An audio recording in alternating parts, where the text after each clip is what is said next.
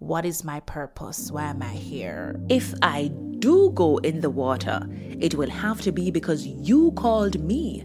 I will move only according to your word. It was a quick shift, a quick change. What is our heart's disposition towards God and towards His people? You feel a sense of purpose and responsibility and identity by those activities, the things that you're doing. And so if those things aren't there, if you're not able to do those things anymore, then there is a mindset that says, I have no purpose. We cannot avoid the traffic, the uncertainties, potholes, and the stop signs, but we can control our emotions and our responses. You are a minister of reconciliation. Mm, yes. Be of good cheer, for it is only I standing on the water, man. Sure. I am chosen by God and I am loved. Everything that you have been taught, live it. Welcome to a new season inside of Roadblock Season two with yours truly, Nicolette Swaby. Looking forward to all that God will say to us in our Heart to Heart Conversations twenty twenty. Voices are crying for truth. In this time, as the world is in turmoil, God is very much mindful of you and is touched by your grief and infirmity.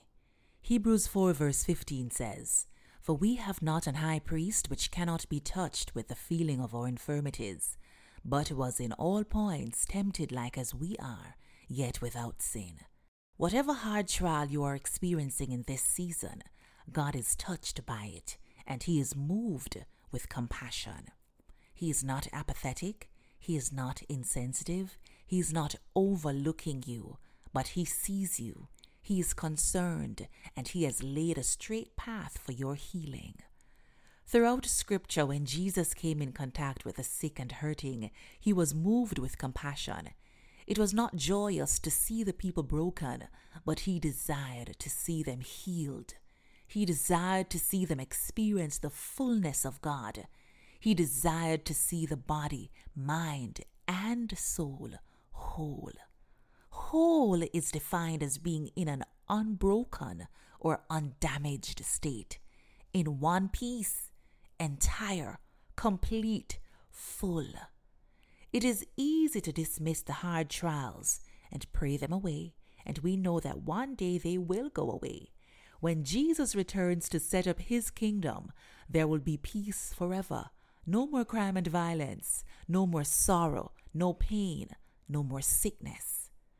Until then, brokenness, hurt, and pain will forever be in this world. The mother and father continue to mourn for their children. The children are in desperation. Murder, rape, and all manner of criminal activity reside in our nations. Corruption, greed, injustice seem to have become the norm.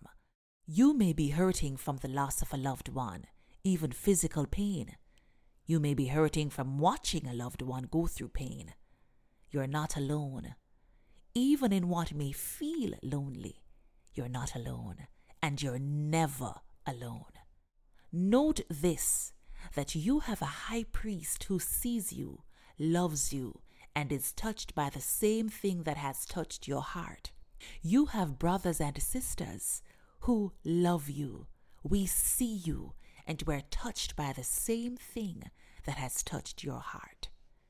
God's agenda is to heal your heart so that you can be whole. Wholeness does not mean that you have not experienced hardness or are not experiencing hardship, but it means your soul is anchored in God and refreshed by a peace that only God can give. Psalm one forty-seven verse three says, He healeth the broken in heart, and bindeth up their wounds. He is the surgeon that mends the heart, puts it back together, and causes you to experience joy, happiness, wholeness. As much as we may have loved ones around us, that wholeness is only possible by the presence of the Holy Spirit in your life. That is Jesus' agenda. He said in Luke four verse eighteen, The Spirit of the Lord is upon me, because he hath anointed me to preach the gospel to the poor.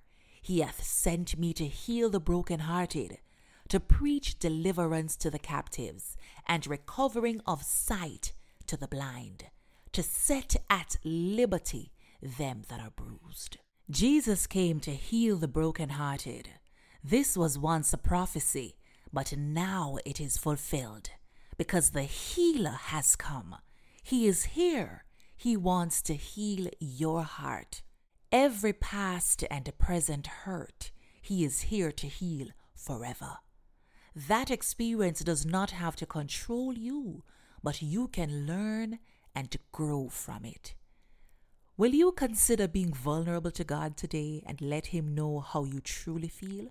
He is a great listener and he responds to every need. Consider that the indwelling of the Holy Spirit is what you need to experience a peace that you have never felt before. If you ask him for his spirit, he will give to you. Consider that the joy that you need is in God. Do you want to overcome and walk in complete freedom? That too is in God.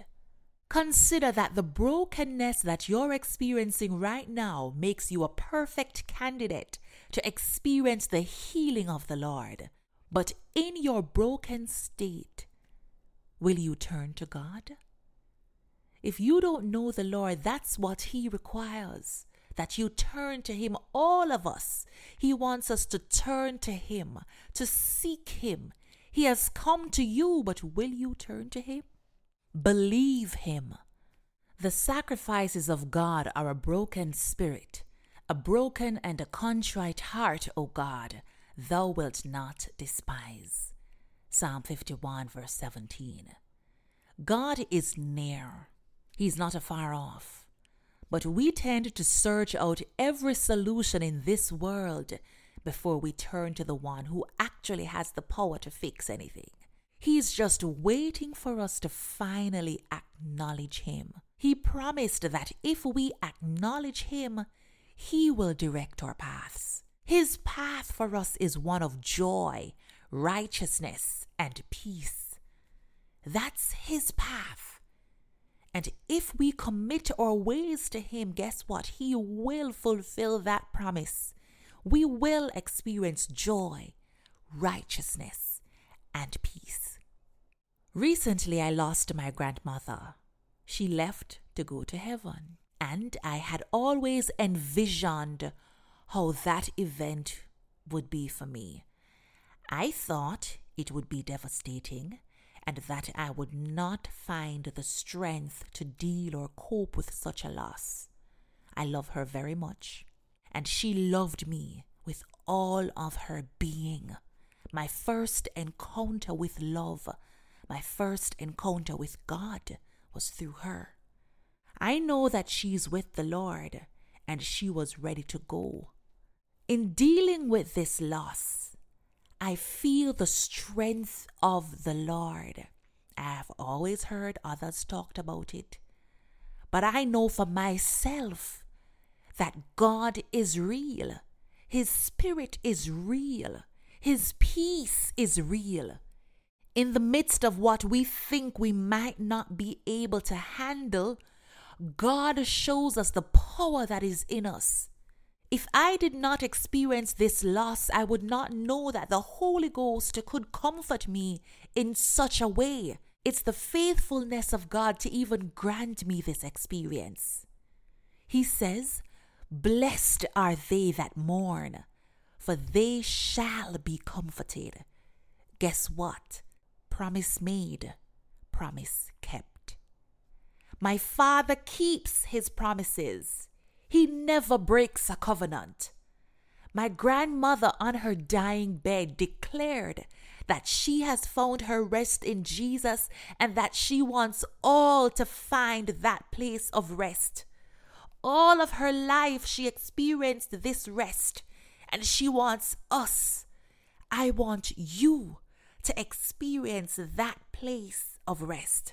And another thing that she said that I will never forget, She said, be satisfied with the word of the Lord. There are some experiences you must have. There are some sufferings you must taste. Don't despise them. Be satisfied with the word of the Lord. Go and grow through them and witness the power of your good God or faithful Father. My grandmother taught me how to trust the Lord. She taught me how to pray. Hallelujah, glory to God. Be satisfied with the word of the Lord. Be satisfied with God's purpose in allowing the hard situations in your life or what seem to be hard. Trust God. Talk to Him. Don't despise what He is doing in you right now. Every time I spoke to my grandmother, she would always say, God are the deliverer. Him are the miracle worker. In English, God is the deliverer. He is the miracle worker. She would always say, I am praying for you. And I know that so many of the things that I've experienced in life, I was able to stand in them because she talked to the Father on my behalf. I want you to know this. God is working all things together for your good. Be satisfied with His plan for you. He's a good Father, and He knows how to raise His children. Be satisfied with His way. Be satisfied with His chastening. Even in the midst of that heartbreaking situation, I invite you to open your heart to the Spirit of God. He is real, and His love for you is real. No, you are not forgotten. You are not a mistake. This trial is working together for your good to the glory of God or Father. God is allowing you to experience His strength, His peace, His joy. Cry if you must, but never forget the power of God that is in you. He is perfecting you. He is making a minister out of you. This trial is necessary on your path to glory. It is one of the many realities we must face on this journey until we all gather and meet at the bank of the beautiful river. God is giving you a testimony. It will be worth it after all. Right now, it is worth it.